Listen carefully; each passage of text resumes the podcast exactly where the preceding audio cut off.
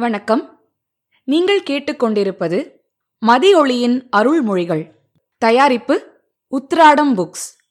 ஒலி வடிவில் வழங்குபவர் தீபிகா அருண். பதினொன்று. சொல்லில் இருக்கிறார்கள் என்ற புத்தகத்திலிருந்து ஒரு அத்தியாயம். அகம்பாவமும் குழப்பமும் அழையா விருந்தாளிகள் சஞ்சலங்களை குறிக்கும். இந்த பதினொன்றாம் எண்ணுக்கு அதிபதி சந்திரன். நம்முடைய புராணங்களும் இதிகாசங்களும் எதையும் புனைந்துரைத்ததில்லை. உப்பநிடதங்களின் உண்மையை உருவகப்படுத்தவே அந்த நிகழ்வுகள் நிலைப்படுத்தப்பட்டிருக்கின்றன. வாழ்க்கையில் மனிதன் எப்படி நடந்து கொள்ள வேண்டும் எப்படி அடுத்தவர்க்கு உதாரணமாய் இருக்க வேண்டும் என்பதை பாண்டவர்களின் சொல் செயல் ஆகியவற்றின் வாயிலாக மகாபாரதம் உணர்த்துகிறது.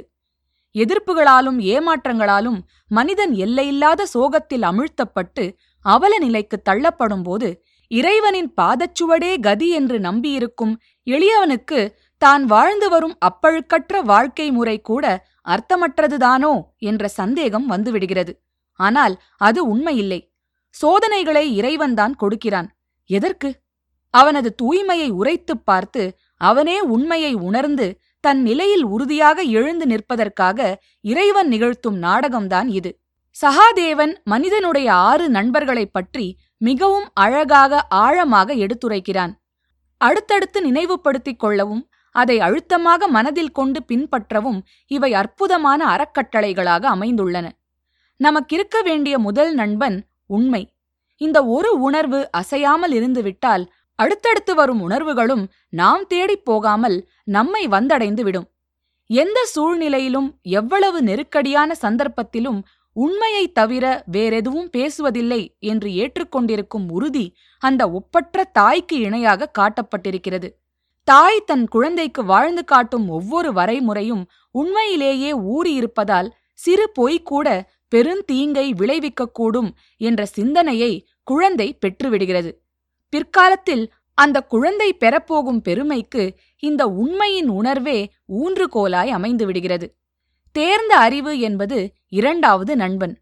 தேர்ந்த அறிவில்லாவிட்டால் தனக்கிருக்கும் திறமைகளைக் கூட தன்னால் அறிந்து கொள்ள முடியாது. இருக்கும் திறமையை இன்னும் அதிகமாக வளர்த்து கொள்ளவும் முடியாது. தவறான செய்கைகளிலிருந்து தன்னை தனிமைப்படுத்திக் கொள்வதுதான் இந்த அறிவின் அடையாளமாக கூறப்பட்டிருக்கும் தந்தை. தவறுகளை தட்டிக் கேட்க தந்தை எப்போதும் தயங்கவே மாட்டார். தாயின் பாசத்தை விட தந்தையின் கண்டிப்புத்தான் அறிவின் வளர்ச்சிக்கு எப்போதும் ஆழங்காலாக அமையும். தந்தையின் அனுபவம் ஒருவனது அறிவை ஆற்றலாக மாற்றி வைக்கும் அபூர்வ சக்தி படைத்தது. எவ்வளவோ ஆண்டுகளாக எத்தனையோ நிகழ்வுகளின் இறுதி முடிவாக ஒருவனுக்கு கிடைப்பதே அனுபவம். அந்த அனுபவமெல்லாம் ஒரே நொடியில் தன் பிள்ளை அடைய தனியாத ஆவலுடன் தவமிருந்து கொண்டிருப்பவர் தந்தை. அவையத்து முந்தியிருப்பச் செய்வதுதான் தந்தை மகற்காற்றும் உதவியாக வள்ளுவப் பெருந்தகை குறிப்பிட்டுள்ளார். சகாதேவன் அடுத்ததாக எடுத்துக்காட்டும் நண்பன் ஈகை. இதற்கு விளக்கமாக சகோதரன் காட்டப்படுகிறான். பையில் இருந்தால்தான் கையில் வரும் என்று சொல்வார்கள். ஆனால் அந்த பையில் இருப்பதும் கையில் வருவதற்கு ஈகை என்னும் குணம் அமைந்திருப்பது இன்றியமையாதது. காரணம் கருதாமல் கரையும் மனங்கள்தான் ஈகையின் வெளிப்பாட்டுக்கு ஏற்றம் கொடுக்கும் இதயத் துடிப்புக்கள். இல்லாத போதும் வள்ளலாக தெரிபவன் இருப்பதை எளிமையுடன் பகிர்ந்து கொள்பவன் இணை பிரியாமல் இருக்கும் உடன்பிறப்புத்தான். வலி தனக்கு ஏற்படும்போது தவிப்பு. அது தன் உடன் பிறந்தவனுக்கு ஏற்படும் போதும் அவனுக்கு அவ்வளவு தவிப்பு இயற்கையாகவே ஏற்பட்டு விடுகிறது. பொருளின்மையால் ஏற்படும் இந்த வலியை பூட்டி வைத்துக் கொள்ள முடியாது.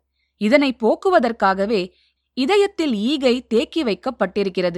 இந்த மனங்களை திறந்து வைத்திருப்பவர்கள் எல்லோருமே நம் உடன்பிறப்புகள்தான் அடுத்ததாக நம்மோடு இணைந்திருக்க வேண்டிய நண்பனாக இரக்கம் குறிப்பிடப்பட்டிருக்கிறது. ஆம் நண்பன்தான் இதன் விளக்கமாகவும் எடுத்துரைக்கப்பட்டிருக்கிறது. பழக்கத்திற்கு நட்புதான் எப்போதும் பலமாக அமையக்கூடியது. வெறுக்கும் நிலைக்கு ஆளான ஒருவனையும் இரக்கத்துடன் ஏற்றுக்கொள்ளும் புனிதம் நண்பன் ஒருவனுக்குத்தான் உண்டு. எந்த அந்தரங்க உணர்வையும் நண்பனிடம்தான் உள்ளபடி நாம் பகிர்ந்து கொள்ள முடியும். எப்பொழுதும் தன்னிலை மாறாது தயவுடனும் பரிவுடனும் இருக்கும் பண்பே அடுத்த நண்பனாக சகாதேவன் குறிப்பிடுகிறான். இதன் விளக்கமாக அமைபவளே மனைவி. எந்த சுமையும் ஏற்றுக்கொள்ள தெரிந்தவள். இன்முகம் மாறாது எல்லோருடனும் நடந்து கொள்பவள். என்றும் அமைதியைக் காப்பவள் மனைவி. இவளே நண்பர்கள் யாவரிலும் உயர்ந்தவள்.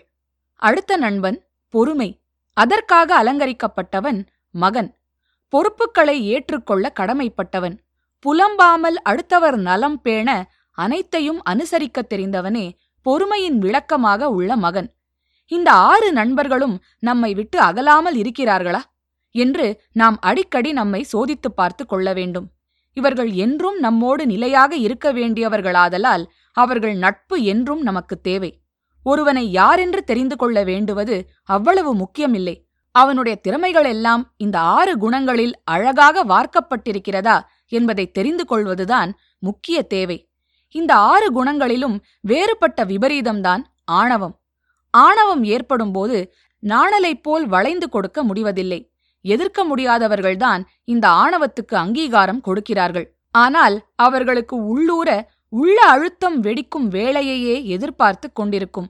நயம் நமக்கென்றே இறைவன் அளித்துள்ள போது வீண் பயம்தான் தன்னை வெளிக்காட்டிக் கொள்ளவே ஆணவமாக ஆட்டம் போடுகிறது.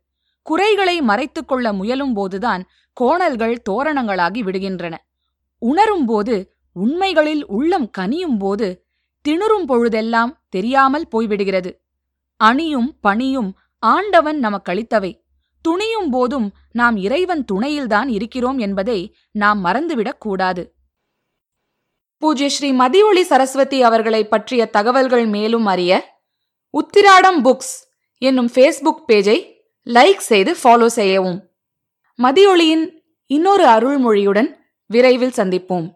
நீங்கள் கேட்டுக்கொண்டிருப்பது மதியொளியின் அருள்மொழிகள். தயாரிப்பு உத்திராடம் புக்ஸ். ஒலி வடிவில் வழங்குபவர் தீபிகா அருண்.